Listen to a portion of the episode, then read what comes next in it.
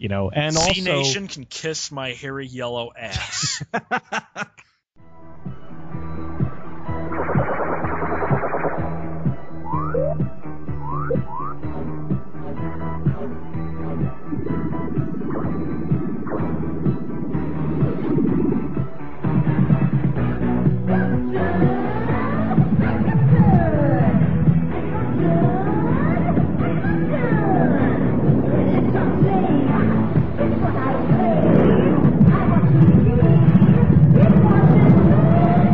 Radio Drone. Welcome to another Thursday night. I'm Josh Hadley, and I don't know why I'm stoic, but Peter is here. Hello. He doesn't have much to say. As well as Cecil, not Tom Servo, Robot. Ein Robots Hammond. You know what? Just for that, do the Adam and Eve promo. It was on the RoboCop cover with the Dazzler. Do the Adam and Eve promo. It's RoboCop. Ein Robots Hammond. Which actually translates to A Robot's Revenge, thanks to Google Translate. But do the Adam and Eve promo. Hey, if you go to adamandeve.com and use the promo code DROME, didn't they change it? It's now, like, more DVDs and stuff.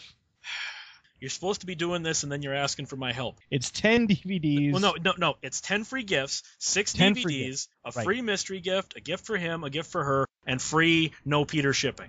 Ditto. All if you use the promo code DROME at adamandeve.com. Your robot gangbang. For you.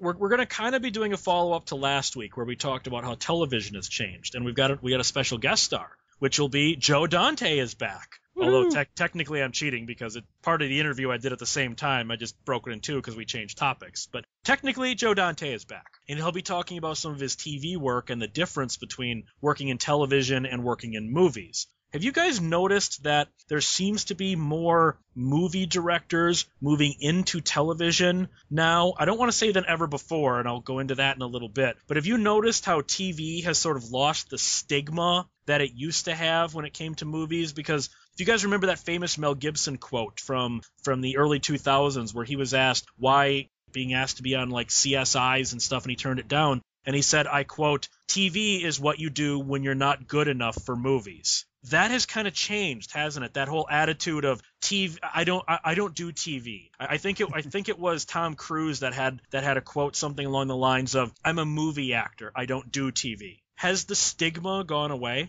Of course it has. TV is so much more. It's so much more larger than life than it used to be. It's almost even more cinematic than even movies are lately. Like there's a lot of TV that actually surpasses film. Like if you ask a lot of people, Breaking Bad is better than most movies. True Detective is better than most movies. So for an actor to say, well, I'm not a TV guy, I'm bigger than that, movies are the biggest. Well, not nowadays, not necessarily. There's probably a much larger audience for TV now than even for film. And it's especially something that's prominent nowadays. Oh, big time. I mean, there was a time where, you know, when Mel Gibson and all that said that, and it was true. It was TV was where a lot of movie actors went when their, you know, quote unquote star began to fade. They would end up on television. And now you get a lot of actors that are transitioning between the two, you know, be doing movies. And then in their off time, they'll do like cameos on TV, or you have some of them that will direct episodes of television shows. Strangely enough, it seems like there's a lot more creative freedom on the cable shows lately. They're not bound by a lot of the same restrictions that you're getting with movies, because you're getting people that are going to be like, okay, well, I'm going to direct this episode of the show, or I'm going to work on this show, and they're going to make it a lot more edgy, where if you were to take a show like Breaking Bad or like The Walking Dead, and if they were to make that into a movie, it probably would end up being PG-13, and it would just be cut to shreds, and it wouldn't be as riveting or as well constructed as the TV show is. To a degree, you get the same thing with TV movies. Joe Dante will talk about this a little bit more in a little bit. Cecil didn't get a chance to watch this, but Peter, could you have ever seen the 1997 TV movie from HBO, The Second Civil War? Would that have ever worked as a theatrical film, or did that, I think, arguably more relevant today movie than it was in 1997, would that have ever played in theaters and worked, do you think? Oh, hell no. I don't think so. That's definitely something that would probably have been easier to release for TV, but more strictly something that just works in TV. And it's just talking about it on its own. It's a brilliant movie, not just as a TV movie, but I feel like it easily could have worked theatrically. Like, it's awesome. The Second Civil War is essentially trying to do what Network did for broadcast TV for cable news. I mean, this thing was, like I said, 1997, a biting satire of cable news that is far more relevant in 2015 than it was in 1997, isn't it? Mm-hmm. It is. It doesn't feel like, it does feel like... It's a little bit dated since everything's analog, but that's about the only thing that dates that movie. Yeah, as far as the way the media is depicted, the way the presidency is depicted, like everything that you're seeing in that TV movie is very relevant to what's going on in TV and in politics today. It's a fucking brilliant little TV movie. I love it. Cecil, you said that TV was a place that people went when their career started to wind down. I disagree with that, because there is a shockingly large number of movie directors that did TV after they did movies, such as Abel Ferrara, Rob Cohen, and Paul Michael Glaser doing Miami Vice episodes. David Cronenberg did a Friday the 13th, the series. Actor David Morse, he directed a Friday the 13th, the series episode. George Romero directed Tales from the Dark Side. Tommy Lee Wallace directed Max Headroom. Francis Delia directed Max Headroom and War of the Worlds, the series. David Lynch did episodes of Twin Peaks. William Friedkin and Wes Craven both did Twilight Zone episodes, as well as Joe Dante. Renny Harlin did numerous Burn Notice episodes. James Cameron did the 2-hour series finale of Dark Angel. Tony Scott directed numerous episodes of The Hunger. Simon West did Keen Eddie. Tarantino did a CSI and an ER. Paul Bartel, Joe Dante, Bob Clark, Clint Eastwood, Peter Himes, Burt Reynolds, Danny DeVito, Mick Garris, Tom Holland, Irvin Kershner, Martin Scorsese, Robert Zemeckis, Brad Bird, Nick Castle, and Tobe Hooper all directed episodes of Amazing Stories. Tales from the Crypt had directors like Russell Mulcahy, Robert Zemeckis, Richard Donner, Tom Holland, Walter Hill, Stephen Hopkins, Kevin Yeager, John Harrison, William Malone, Fred Decker, Arnold Schwarzenegger, Jack Scholder, Manny Coto, Steven D'Souza, Michael J. Fox, Tobe Hooper, John Frankenheimer, William Friedkin, Tom Hanks, Robert Longo, Joel Silver, Kyle MacLachlan,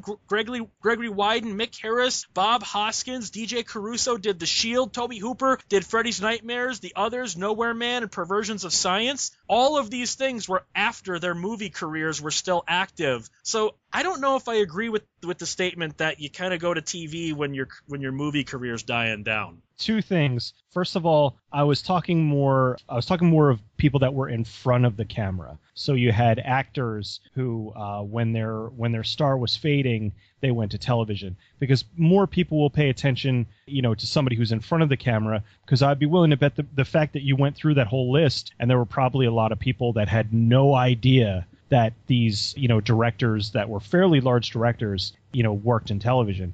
And the other one, you're missing a very, very, very big one. That's right. Tom Cruise directed an episode of Fallen Angels on Showtime. I was going to say Kevin Smith did a trilogy of Degrassi. That's right. He also directed the pilot of Reaper. That's actually where Degrassi is actually where I got introduced to Jay and Silent Bob. Like, I never watched Degrassi, but that was the first place I ever actually saw those characters. Okay, you're straight up lying right now because you're Canadian. No, I'm not. You guys were made up for Degrassi. Degrassi is your show. Yeah, Degrassi's been on for like 40 years or something. Damn Canadian high school melodrama. Really, a lot of credit going to Kevin Smith there for introducing me to his movies through me, inadvertently through me just kind of flipping channels one day. When a movie director goes to TV, it's usually a 50-50 split between how this works and how it doesn't, of whether they get to actually direct the episode or if they're just the one calling the shot. For instance, on something, and Joe Dante will talk about this more on like CSI and Hawaii Five-O, when you come into the series later, their style is already laid down. you know, you can't deviate from their style. You have to do X, X, X, and X to fit into one of their episodes. I remember Tarantino said the same thing about the CSI he did, that it was very structured and he didn't have as much leeway as you would think he would. And so there is that fallback. But then especially when it comes to anthology series, when you don't have a specific style, you can kind of go anywhere you want with that. You know, like Tales from the Crypt, Perversions of Science, Amazing Stories, Tales from the Dark Side. You can pretty much do what you want. Episode of Twilight Zone called Nightcrawlers is one of the most intense 17 minutes I have ever seen on TV. It was so good and so William Friedkin, because normally, even in 1985, you did not go 17 minutes on TV without a commercial. Executive producer Philip DeGauer went to the president of CBS and said, putting a commercial in the middle of this destroys the tension. They showed it to the president of CBS, and he agreed. This will not have a commercial break in the middle of it because it cannot work with a break. That kind of intensity, like on Twilight Zone, as Joe Dante says, they had so many great ideas. They just had no money. You know, like Wes Craven did 2 Twilight Zone episodes. The first one starred this unknown actor named Bruce Willis and was written by Harlan freaking Ellison. And the second one was a comedy episode starring this unknown actor named Morgan Freeman. I would think they would probably have more flexibility with an anthology because they kind of can do what they like. I mean, I realize that's not always the case. There's going to be people that have certain expectations. TV shows and whatnot, you do have styles, and if you have somebody who is known for doing something a little bit out of the ordinary, you're gonna have them. Oh well, we want you to direct this episode, but we don't want you to do a lot of your signature things with it. If you're gonna tell the director that, then why don't you just get like a hired gun? Like, why are you gonna get a named director to do this and then tell them to not do something that's in their style? Exactly. Yeah. Rob Zombie is on record talking about how working on CSI Miami was the worst 3 weeks he's ever had in his professional career. That's a quote. The worst 3 weeks I've ever had in my professional career was doing CSI Miami. It was one of those things where he said he regretted it at the day he stepped onto the set because he had, outside of casting, outside of bringing in the guest cast, he had no creative freedom whatsoever. Joe Dante... The vibe I got from him is kind of the same thing. You know, you are here to do our style, and you can bring in some of your friends as actors, but that's it. Did he bring in Sherry Moon Zombie? Rob Zombies? He had Sherry Moon. He had William Forsythe. He had Malcolm McDowell, Sherry Moon Zombie, Michael Madsen. You know, they all guest starred. And like Joe Dante's, he's got Bruce Dern and Dick Miller and Robert Picardo in roles. And so you can kind of tell that, yes, this director did this thing because their cast of regulars is here. I absolutely agree with you. Why bring in a director with a signature style if they can't use it? Whereas like Renny Harlin, I'm not a big fan of a lot of his movies. I don't think he's a bad director, but like his style already fit Burn Notice. So even though you couldn't tell, this is the weird part, and this is not an insult to Renny Harlin. Since his style was already close to Burn Notice, he was a perfect fit for Burn Notice because you couldn't tell that Renny Harlin directed it, but it didn't feel wrong. Does that make sense? It does, because he has a very like sort of saturated, crisp MTV sort of style to his work, which is very much kind of aesthetic that Burn Notice has. So it definitely fit. You know, and then you get other ones where you just kind of go, that does make sense. Like James Cameron, he executive produced and wrote numerous episodes of Dark Angel. It just made sense for him to direct the 2-hour series finale, you know? Mm-hmm. Or like it was just announced today, Sam Raimi will be directing the pilot of Ash vs. Evil Dead. That makes total sense, and I hope they allow Sam Raimi to have his style, which will mean POV shots of every object on set.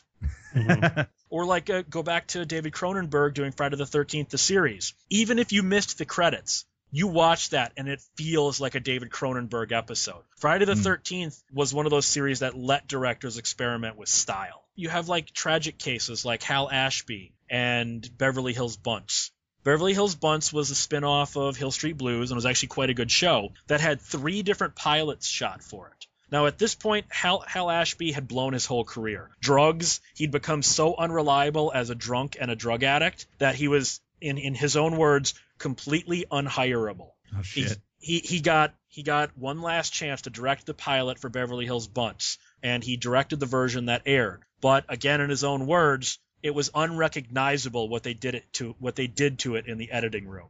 So, and then he died a couple of weeks later. So you have certain directors who finish out their career on TV as sort of a punishment, and I don't think that's the way it should be seen, but that seems to be the Mel Gibson sort of attitude, isn't it? That when you're not good enough for movies, you do TV. Well, I think it really depends on the show itself when it comes to a director being brought on to bring their style with it. Like, obviously, with a show like CSI, it kind of, I mean, yeah, when you get another director to do it, they're going to be given the freedom of bringing in some of their regular actors. But no, you're not really going to see their style going into the episode, whereas it does totally work better with more of an anthology show. Like, if you take Tales from the Crypt, for example, if you watch the Walter Hill episode, that totally feels like Walter Hill. That's a total Walter Hill style of framing and lighting. And it's a great episode. That's the one where Lance Henriksen and I forget the other dude's name. I think he was in Roadhouse. Yeah, that's one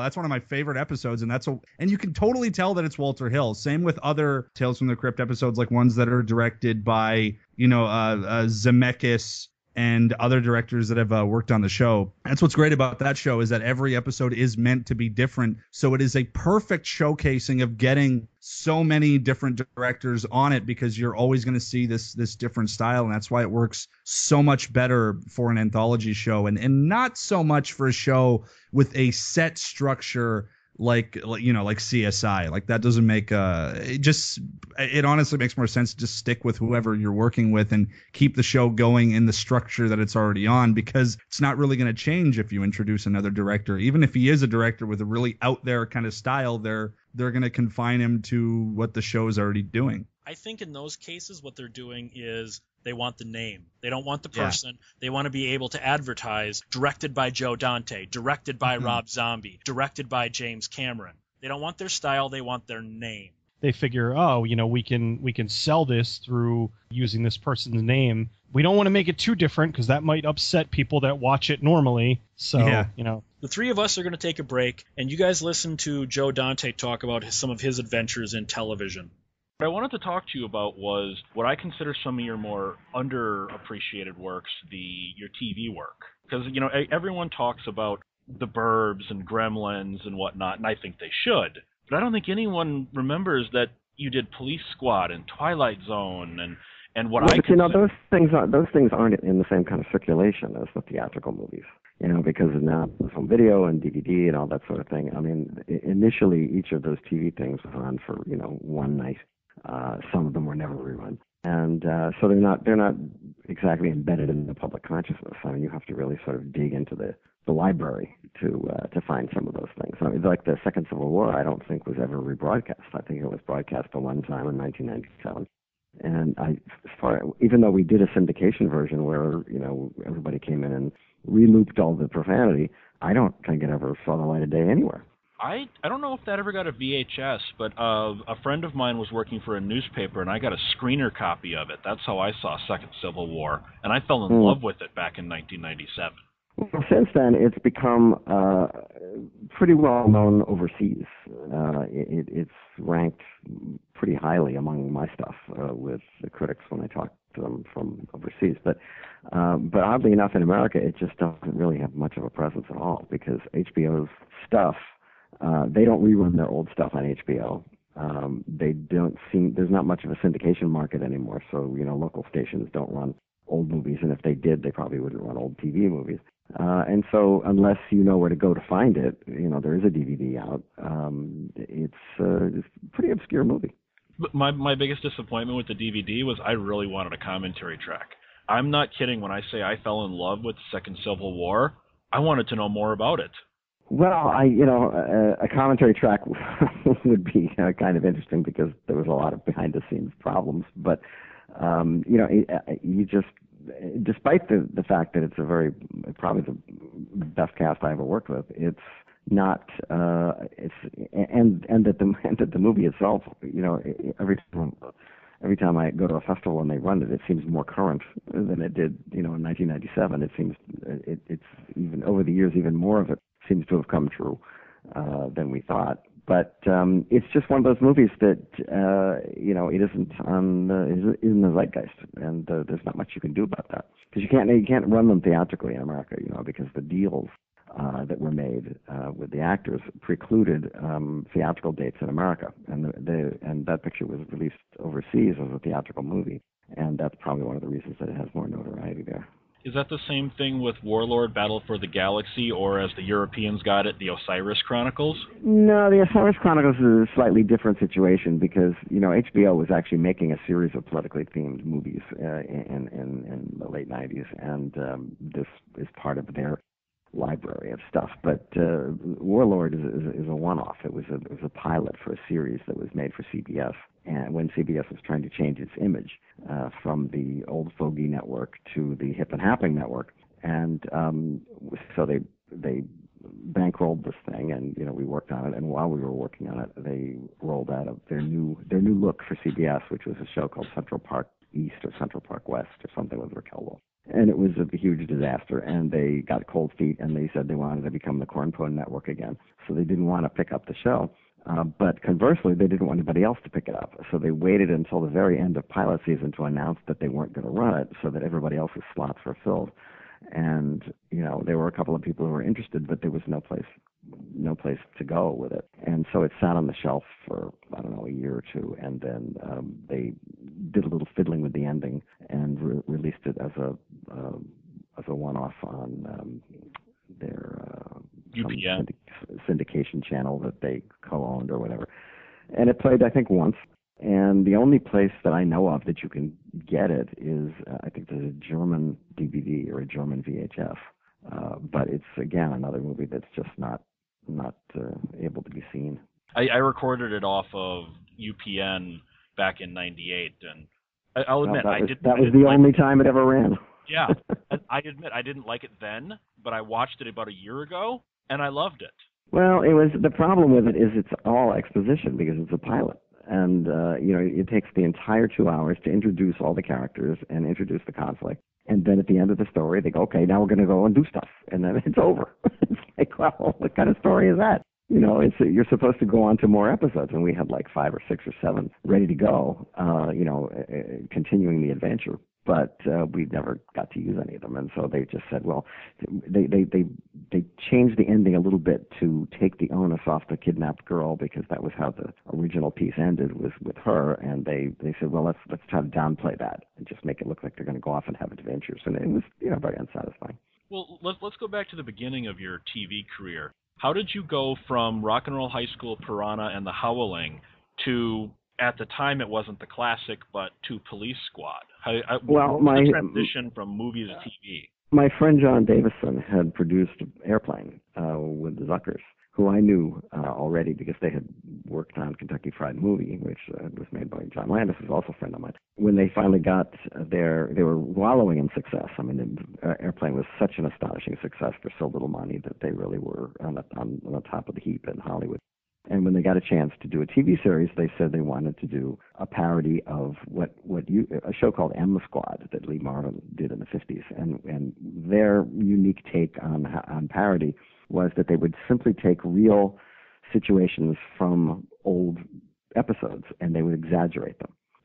So that it's like the scene in Airplane when he can't fly the plane and the camera pans the cockpit, and then it keeps panning and keeps panning and keeps panning, and it's like a cartoon. I mean, there's no way a cockpit could be that big. And that's actually an iteration of a shot that's in the movie Zero Hour, which they copied for Airplane, and thus setting up their oath.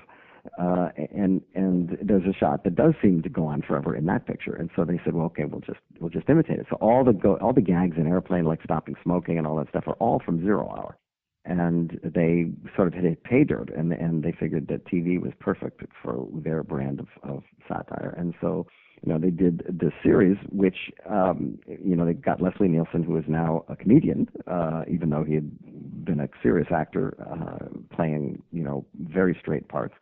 And playing them very straightly in Airplane, of course, with funny lines, made him a comedian. So he was tapped to lead this thing. And the format was very much like a 60s cop show. And every effort was made to make it look like a 60s cop show without actually saying it was the 60s. I mean, all the cameras that people used were like old-fashioned. There was a quaintness to the whole production design of the show. And it backfired because when there was no laugh track, and they insisted they didn't want a laugh track. And so when people happened upon the show, they're clicking channels, and they see Leslie Nielsen in what looks like an old 60s cop show, and they watch it for a couple of seconds, and they clicked away. They figured it was a rerun. And so nobody really got the show when it was first on. And ABC was panicked. They didn't know what to do, and they kept bumping it, and you couldn't find it. And they only made 6 of them, and the last one, which I directed, I don't think was on until 6 months after the first one, because they had just mooned it around and essentially forgot about it. And the irony, of course, was that when they decided to turn it into a movie, the movie was a huge hit. And they made a whole series of Naked Gun movies, none of which I don't think is as funny as the original series, because the series was in this great position where they could make fun of TV bromides and freeze frames and act breaks and commercials and all that stuff. I mean, it was just a gold mine, and it was a very, very, very funny show. But you had to watch it with a group of people, because if you didn't, then there would be no laughs in it. I remember my favorite moment, and you got to remember, I was born in '75, so I did watch these first run. My dad was a big Leslie Nielsen fan from his westerns and night gallery appearances and that, so my dad did watch this. Was Captain Kirk, and then he's killed right away. I was like, as a kid, I didn't quite get it, but it was still funny. Does that make sense? Yeah, no, it was a very funny show, and they were devastated when it didn't work, because you know, they had already made. I think that they went on to make, or had already made, Top Secret, which was the follow-up to Airplane, which is a movie which has great gags in it. Some of them even better than the gags in Airplane, but has no plot, and as a result, it's not a satisfying experience. It's literally like changing channels while watching a movie, and that didn't work. And so they got kind of demoralized after this. But when they found the Naked Gun formula, it put them right back on top again. Well, then the next TV thing you did was, I am absolutely in love with the 1985 Twilight Zone, and you did the Shadow Man, which, and I say this with all sincerity, it feels like a Joe Dante directed segment. It's got the kid angle. It feels very fun at the same time as being dark. How did you get involved with the new Twilight Zone? Well, that was probably a lucky break for me, because you didn't get to choose your scripts. If you said you wanted to do an episode, they sent you the script. It wasn't like you picked this one or that one or the other one. And I had done an episode of Amazing Stories before that, which was the Spielberg anthology series, which was on NBC, and was an extremely expensive, elaborately produced show with kind of minimal stories, but way overproduced. And this was exactly the opposite. This was like so underproduced. They had no money on the Twilight Zone at all, but they did have stories. And when you watch those episodes today, there's so much more content in them than there was in Amazing Stories, which were basically sort of one-line ideas tossed off that played out exactly the way that you thought they were going to play out. I mean, people used to say you could hear more Amazing Stories online at the post office than you could see on Amazing Stories. But Twilight Zone was, it just had better material. But the challenge was that you had very little time, and there was almost no money. So you had to be resourceful. The shows were made very, very quickly. And at the time, the format was that it was an hour show with 3 or 4 different segments of varying lengths that would be put together to make an hour. And when it went into syndication, they decided to make it a half-hour show. So they went back and re-edited a lot of those shows, and expanded some of them and shortened some of them. So it's very hard to find definitive versions of any of the Twilight Zones.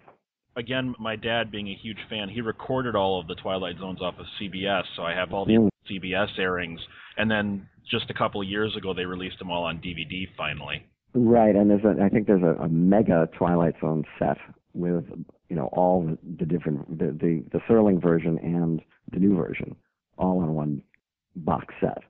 But then you went on to Eerie, Indiana, because you mentioned Amazing Stories. Eerie, Indiana, again, I didn't like this at the time. I was in high school when Eerie, Indiana came out, but then I watched it again in the late 90s on, I don't know, Disney Channel or something like that, and I loved them. Well, that was another case where the show was not popular when it was new, and I had a terrible time slot opposite 60 Minutes, which was a horrible thing to do to it. It was a junior X-Files before there was X-Files. It just didn't catch on. So they made, I think, 17 or 18 of them, and a couple of years later, they ran them on the Fox network in the morning, on Saturday mornings, and suddenly it started to become a hit again, because people who had never seen it before, were watching it now every week, and they said, oh my God, we've only got 18 of these things, we've got to get more, how are we going to have another, we need another season. But 2 years had passed, and they couldn't get the same kids because they were too old now. So they came up with this, they thought, ingenious idea of rebuilding the sets in Canada and hiring some other kids and using some footage from the old show to construct an episode where Marshall and his friend become other. They look like other kids, so that they can be played and their family can be played by other actors in this new version of Eerie Indiana. The problem was that they did it for $1.98, and it wasn't the same people who had done the original show, and it just was god-awful. And I think they made another 18 of those. Now, what happened to those, I have no idea. The original 18 is on some disc somewhere, a little box set of stuff. But the problem with all of these shows, like not just Eerie Indiana, but the Twilight Zone and all that stuff, was because this was the dawn of video editing. And the shows were shot on film, but they were all edited on video. And negatives were never cut.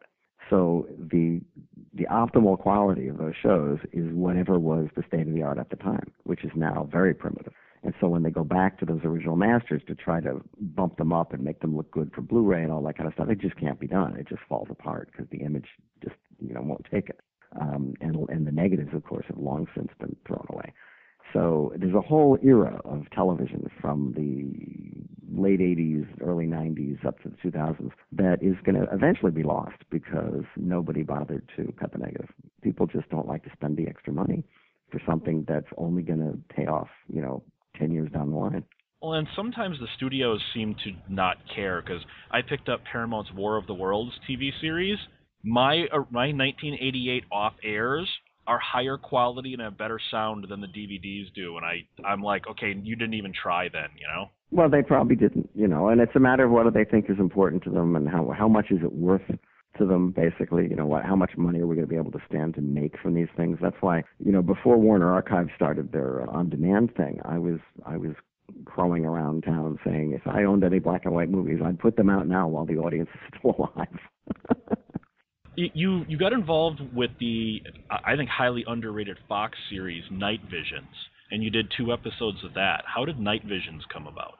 Night Visions, there had been a pilot that was done, and the producers approached me to do the first 2 episodes of the actual show when they decided to start mass producing it. And it was the first time I'd worked in Canada, as I was soon to learn that the entire business was migrating away from Hollywood and up to Canada. And I did 2 episodes back to back. I did the one with Bridget Fonda, and I did one with Brian Dennehy. The producers were less than supportive, let's just say. They were audience testing all of these anthology episodes, which is just a terrible thing to do for an anthology show. You can't audience test them because it's only one episode. It's not even a make or break for your show. It's an episode. So what are you going to spend money and go back and reshoot?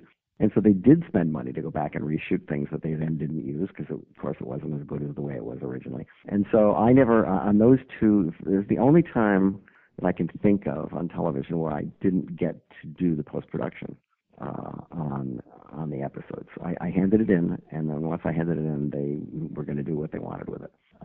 And in the case of the Bridget Fonda episode, it actually turned out very well because she was really great in it, and even though it was a stupid story. That was the one where she was hiding in the house, wasn't it? Yeah, she turns out that she's, it's not her house. She's just living there. But she was really brilliant and great to work with, and the whole thing was a positive experience because of that. But in the end, I don't think I ever saw that show for maybe 10 years after I did it. And I don't think I've ever seen the Brian Dennehy one because I knew for a fact what they were doing to it editorial, and I just didn't want to have to see it.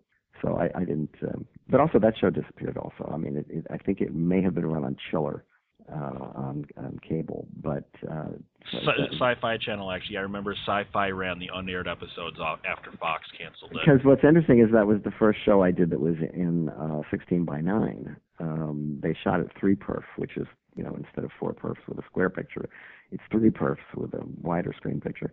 And then when they showed it on TV, they cut the sides off, and it was sort of like, well, why did we bother? Why did we bother to do this if we weren't framing it for what we were going to be doing? And I don't know that it's ever been run at its correct ratio. Did you have any trouble working on CSI? Because Rob Zombie gave a horror story about working on his CSI Miami episode. When you come into an established series like the CSIs, do you have a lot of freedom, or is it pretty much... Not particularly, because I did my CSI because they asked me to do a Halloween episode. And I was pretty much left alone. But the thing about shows like that is that you have to adopt their style. And the style of that show was that you had 2 or 3 cameras and they were constantly moving. And they had these montages that you did with people hitting mannequins with blood spatter and all that kind of thing. I mean, that was sort of part of their shtick. And I enjoyed doing it because I got to work with Julie Adams, and I had Bruce Dern in it. I enjoyed doing it. But then one of the producers of that show moved on to Hawaii Five-O and asked me to do a Hawaii Five-O Halloween episode a couple of years later, and I did that one, and that turned out okay. And then I sort of became a regular Hawaii Five-O director, again, because learning the ropes of how the show is done and, you know, what they want and how they want it. I mean, you have to be prepared to give them what they want, or else you shouldn't be doing the show. It's not like you're going to go on and say, well, this is my episode and I'm going to fix it so that all my fans can tell that it's me. It's much more anonymous than that, because all the episodes have to fit together. There can't be one that stands out as some sort of strange stylistic anomaly. You've got to really, you know, go with the flow on those shows. Do you ever have problems getting some of your regular cast in there, like Bruce Dern or Robert Picardo or Dick Miller, or the people that always show up in a Joe Dante production? I see you tend to put them in your TV work as well. Do you ever get? Well, I do. I mean, if there's a part for them. I mean, the problem with TV is that if you do a bunch of episodes of a show, they tend to not like to use the same actors over again. So on CSI, I used Bob Picardo, but if I'd done another CSI episode, I probably couldn't have used him. Because the network says, no, we already used him. I mean, you will, in rare occasions, you will see shows where actors come back, but for the most part, they like to have new faces. And so and then again, you've also got to be able to afford them, because the way these shows are done now, there's not a lot of money for cast, particularly, you know, with day players and people who are not recurring. And so unless you can get somebody with a name, some kind of a name that is worth paying a little bit extra money, they don't want to spend that kind of money. They'd rather just get, like on the Hawaii Five-0, they obviously want to use a lot of local talent. And the problem, of course, is they've been on for 5 years and they've used up a lot of the local talent. And so either you're going to have people recurring, or you're going to have to bring them from the mainland. And that's a pretty expensive proposition. Well, same thing when you're working in Canada, by the way. You know, you usually only get to bring a couple of people with you, a couple of Americans, and everybody else has to be Canadian. So by the time I had done the Amazing Story, the Night Visions, and then I did Masters of Horror, I started to amass a group of people in Canada that I could go to for certain kind of parts, you know, cops and judges and, you know, things like that. Well, speaking of Masters of Horror, I thought the 2 episodes of Master of Horror that you did were each, and this is not sucking up at all, the standout episode of each season, and I said this back when I reviewed them when they were new. How much of that was the script and how much of that was you? Because those episodes feel like Joe Dante through and through, and I mean the story and the direction. Well, the Screwfly Solution feels like me because I've been trying to get to make that as a feature for a number of years when I was back working for Roger Corman. But it was, you know, it was a rights problem, and nobody, frankly, wanted to make it. And then once I did get to make it for Masters of Horror, I looked at it. I realized what a boneheaded idea it would have been to make a feature out of it, because it was so f***ing depressing. The idea of actually paying people to go see that, come out feeling that way, would be like suicide. So the nice thing about Masters of Horror was that I got to do stuff I couldn't do anywhere else. I would have been able to do Homecoming on commercial television. I certainly would never have got it made as a movie. But because of the deal that the Masters of Horror producers made with the talent, which was, we don't have any money and we don't have much time, but you can do whatever you want and we won't censor you, provided you give us something exploitable.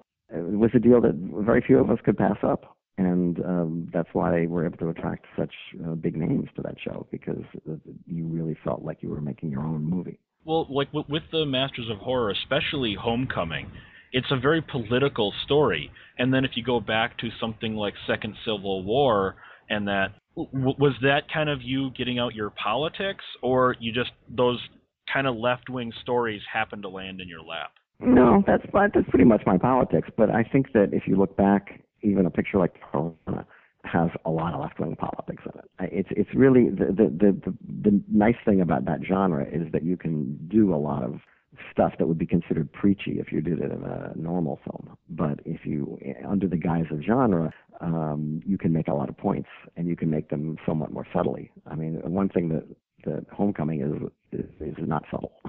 it's really not subtle at all. It hits you right over the head. And that was the mood I was in, and I thought that was what I wanted to say at the time. And so I feel like that was what I wanted to do, and they gave me a chance to do it. So I sent copies of it to all of the right-wing commentators that I could get addresses of, and not a single one ever mentioned it or responded or anything. I'm actually surprised Ann Coulter didn't try to sue you, because that was so clearly Ann Coulter in that thing. I know. But one thing these people don't have is any sense of humor. So that's right off the bat.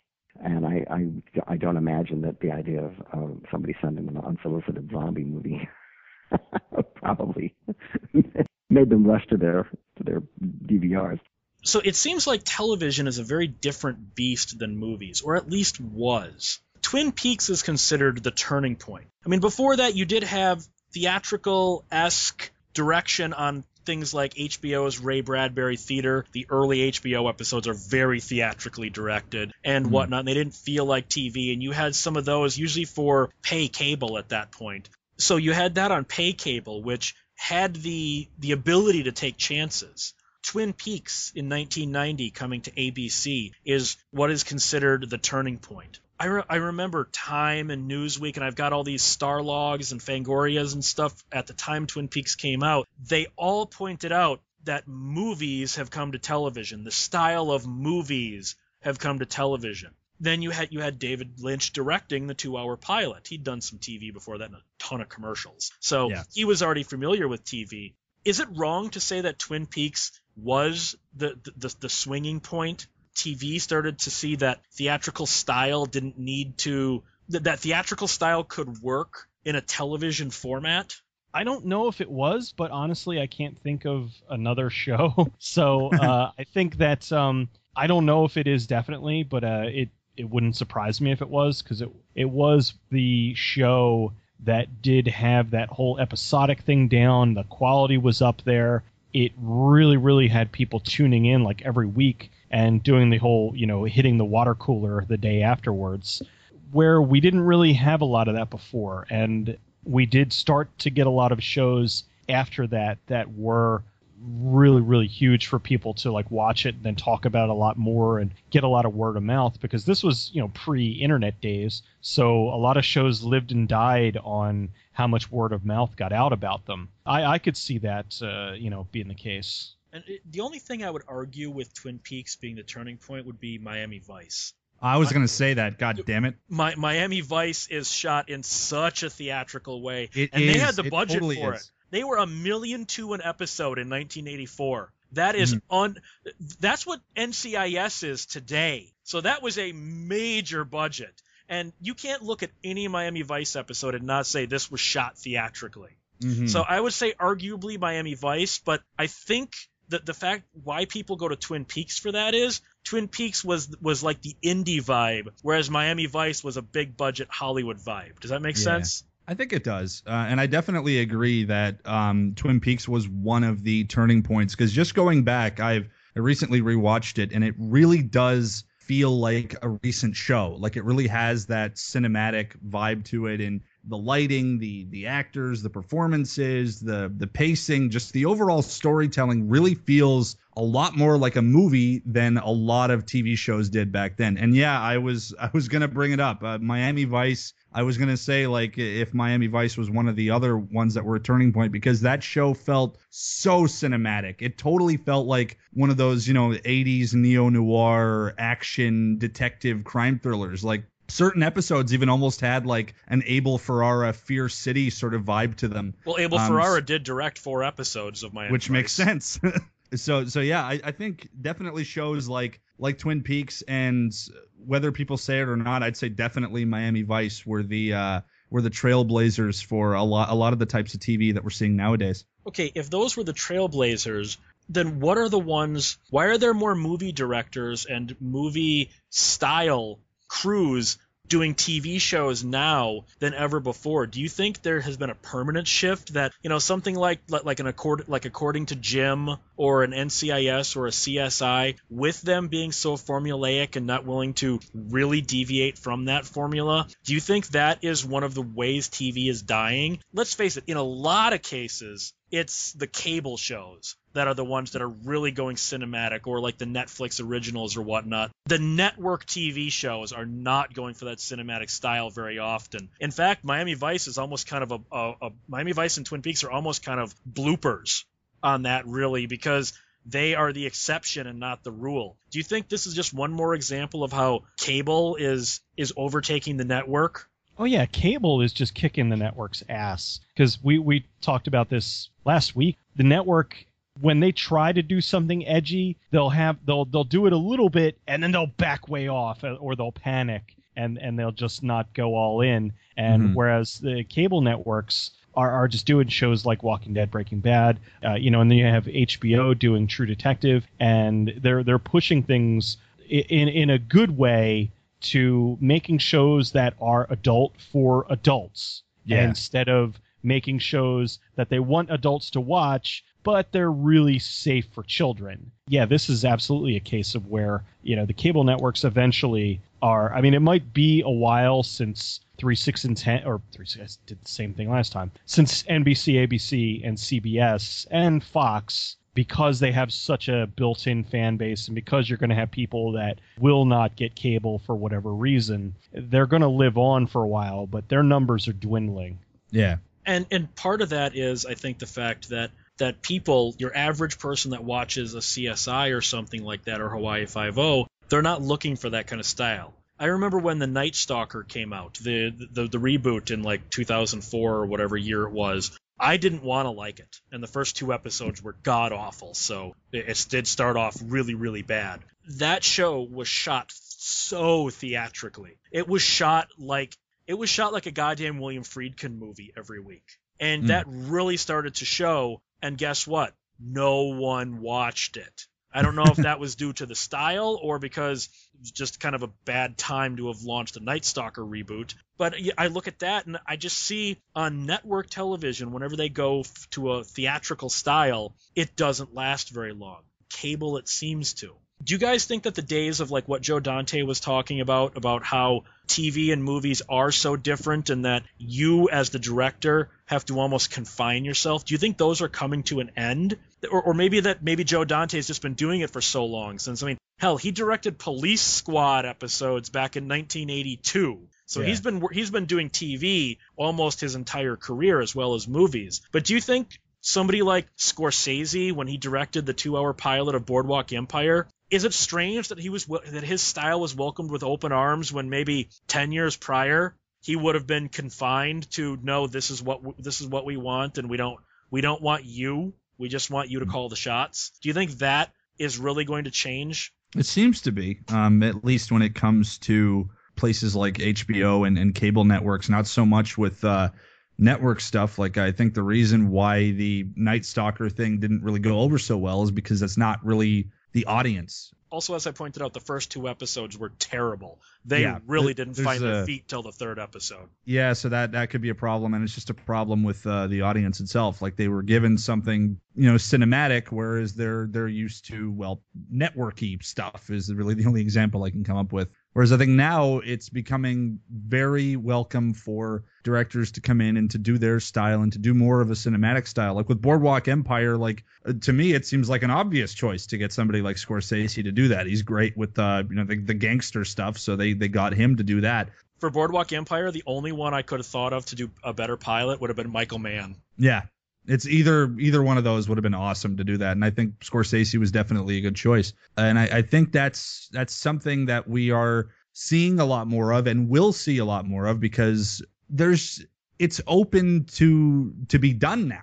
You weren't able to do that with TV back in the day. It used to be more of you'd see a lot of the network type stuff, whereas now with cable being so big and Netflix, the Netflix originals and HBO being so much bigger and them wanting that more of a cinematic style and having the ground, not having the limitations on budget and censorship to go off and do whatever they want, which I think is why TV is just dominating furiously right now. It's why shows like Walking Dead are kicking so much ass, because now TV is able to do what they weren't able to do before. And I think it's not only giving network television a run for its money, but it's sure as hell giving movies a run for their money too. Do you think certain genres translate better to certain TV genres translate better to that style than others? Like, say, you can see a theatrical quality coming into a horror and sci-fi series, but it's less easy to do on like ER.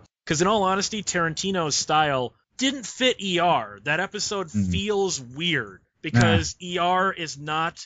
It doesn't work for that kind of style. Whereas like Joe Dante directing Police Squad, that's like a marriage made in heaven. You know, yeah. Abel Ferrara on Miami Vice, that is such a perfect fit. Do you think that the action horror sci-fi shows are different than, say, a sitcom or a drama? Styles definitely make a difference, because, I mean, you have certain directors that really can do just about anything.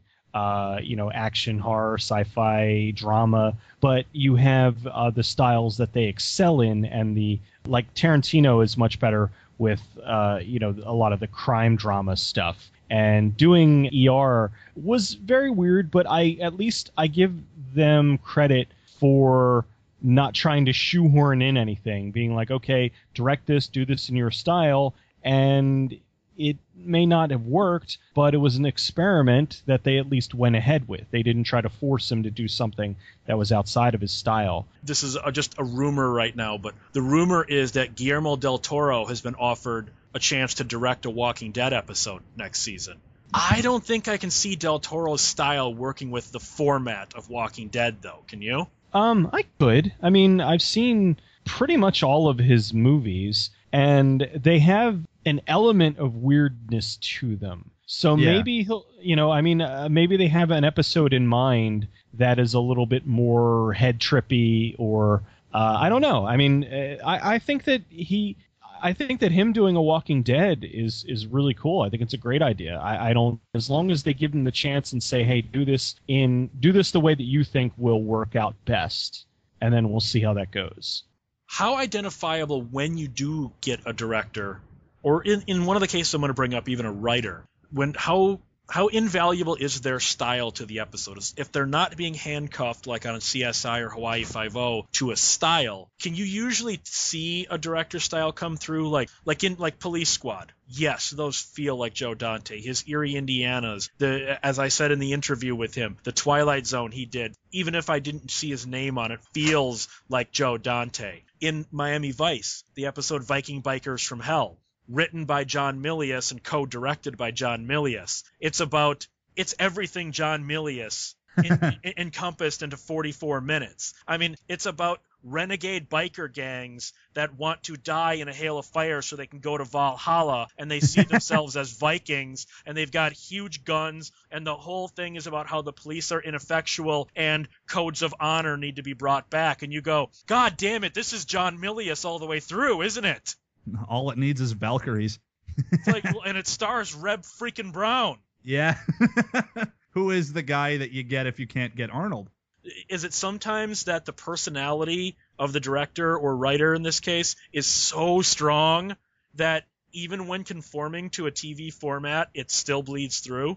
Well, yeah. I mean, I had already talked about the Tales from the Crypt stuff, where you can definitely tell that a certain director is, I mean, even if you don't look at the credits at the beginning, if you're familiar with their work, like even if I didn't know that, like specifically Walter Hill directed the episode that I was talking about, I think I would kind of know, or at least assume, like I would go, this is kind of a Walter Hillish style of lighting. This kind of looks a bit like The Warriors. I'm getting kind of a vibe of that. I think the style definitely bleeds through when their presence is just that strong. Do you think it goes the opposite direction as well? For instance, like with Frank Darbaugh's The Mist, he hired the crew of The Shield to shoot The Mist for him because he knew that they could work fast, they could work cheap, and they could get the job done. And in all honesty, once I found out about that, The Mist is kind of shot in a Shieldish kind of style, isn't it? Yeah, it does kind of have a similar thing, especially, you know, once they're in the grocery store, it's a lot of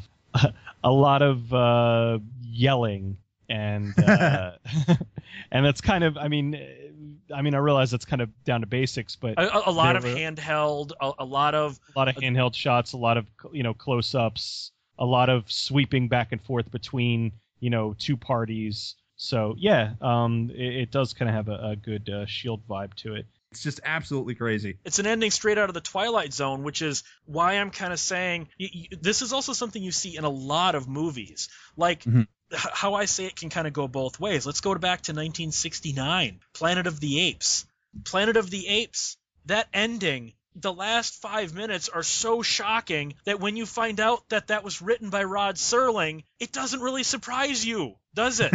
Because you kind of go, yeah, this whole movie is basically a 90-minute Twilight Zone episode, isn't it? You know, so can it go both ways? Because we've been talking all night about movies influencing TV. What about TV influencing movies?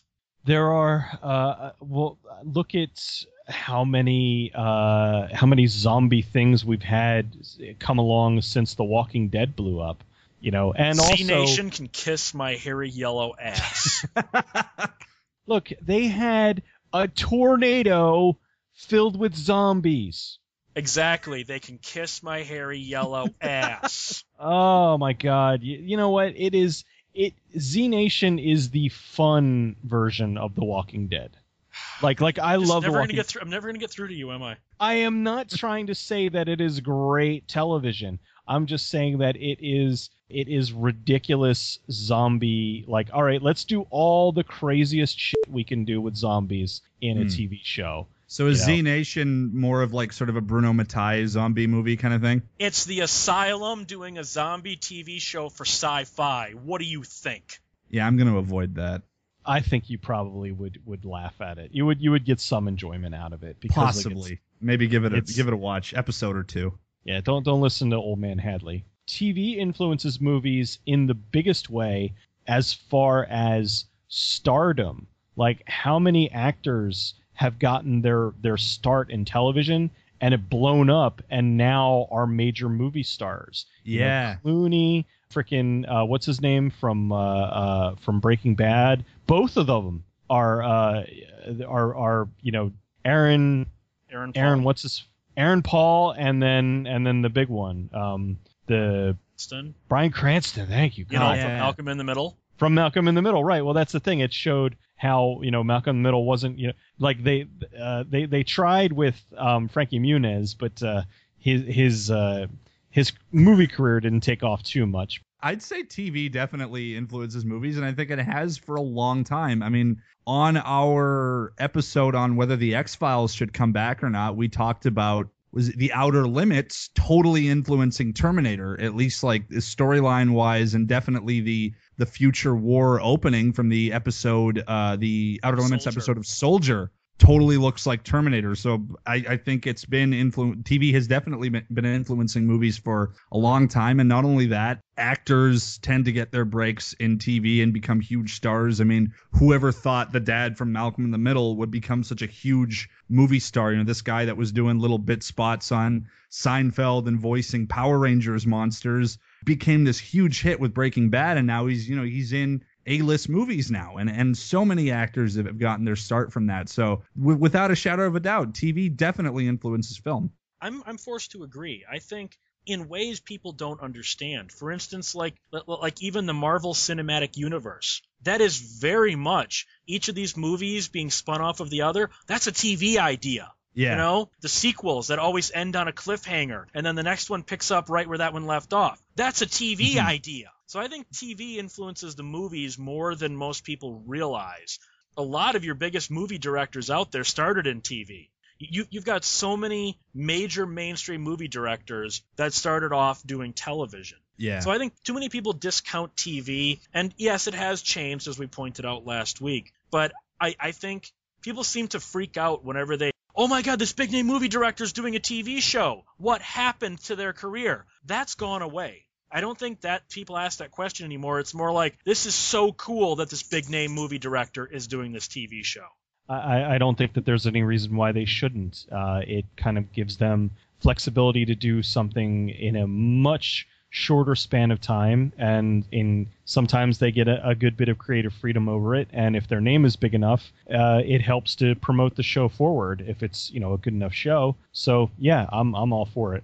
I love it when directors do TV shows, when big name movie directors move into TV. I mean, it's one of the reasons why Twilight Zone is going to be one of my favorite shows forever, because it's such a perfect example of how well that can work when you do it right, especially with an anthology show, because every episode is going to have its own feel, because most every episode is directed by a new director that comes along and gives it its own spin. I think it's awesome, and I want to see more of it, and I want it to keep happening. A lot of people, like I said, from that Mel Gibson quote, people saw TV as sort of the ghetto. You know, movies are where you really go. You know, there's that old Tommy Chong, when Cheech Marin wanted to do Get Out of My Room as a home video. Tommy Chong saw that as, quote, a step backwards in our career. That, you know, like doing videos, we're in movies now. We don't do videos. We don't do TV. Yeah. I don't think it's seen as a step backwards anymore. And I think sooner or later it's going to start overtaking movies. Because you've got more people that are willing to shell out 8 hours for a season of True Detective than they are for a couple of hours for a new Christopher Nolan movie at this point. Yeah. Oh man, I can tell you which one I'd rather watch. I'd rather rewatch all of True Detective than any of the Batman movies. All right, Cecil, since you have been relegated to the dregs of public access television, you've been kicked there, where can people find you? You can find me at goodbadflix.com as well as geekjuicemedia.com.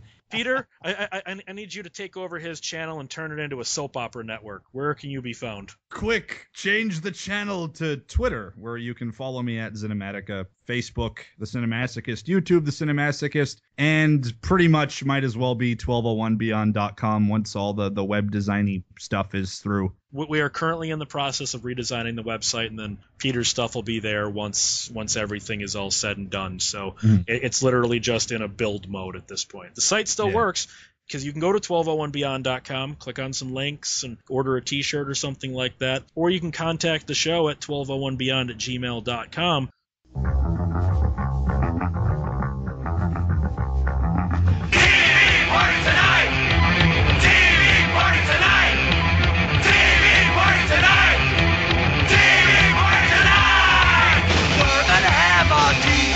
Tonight. All right! We're gonna have a TV party, all right! Tonight! We got nothing better to do than watch TV and have a couple of brews. All our friends are gonna hang out here tonight. All right! We'll pass out on the couch. All right! Tonight! No!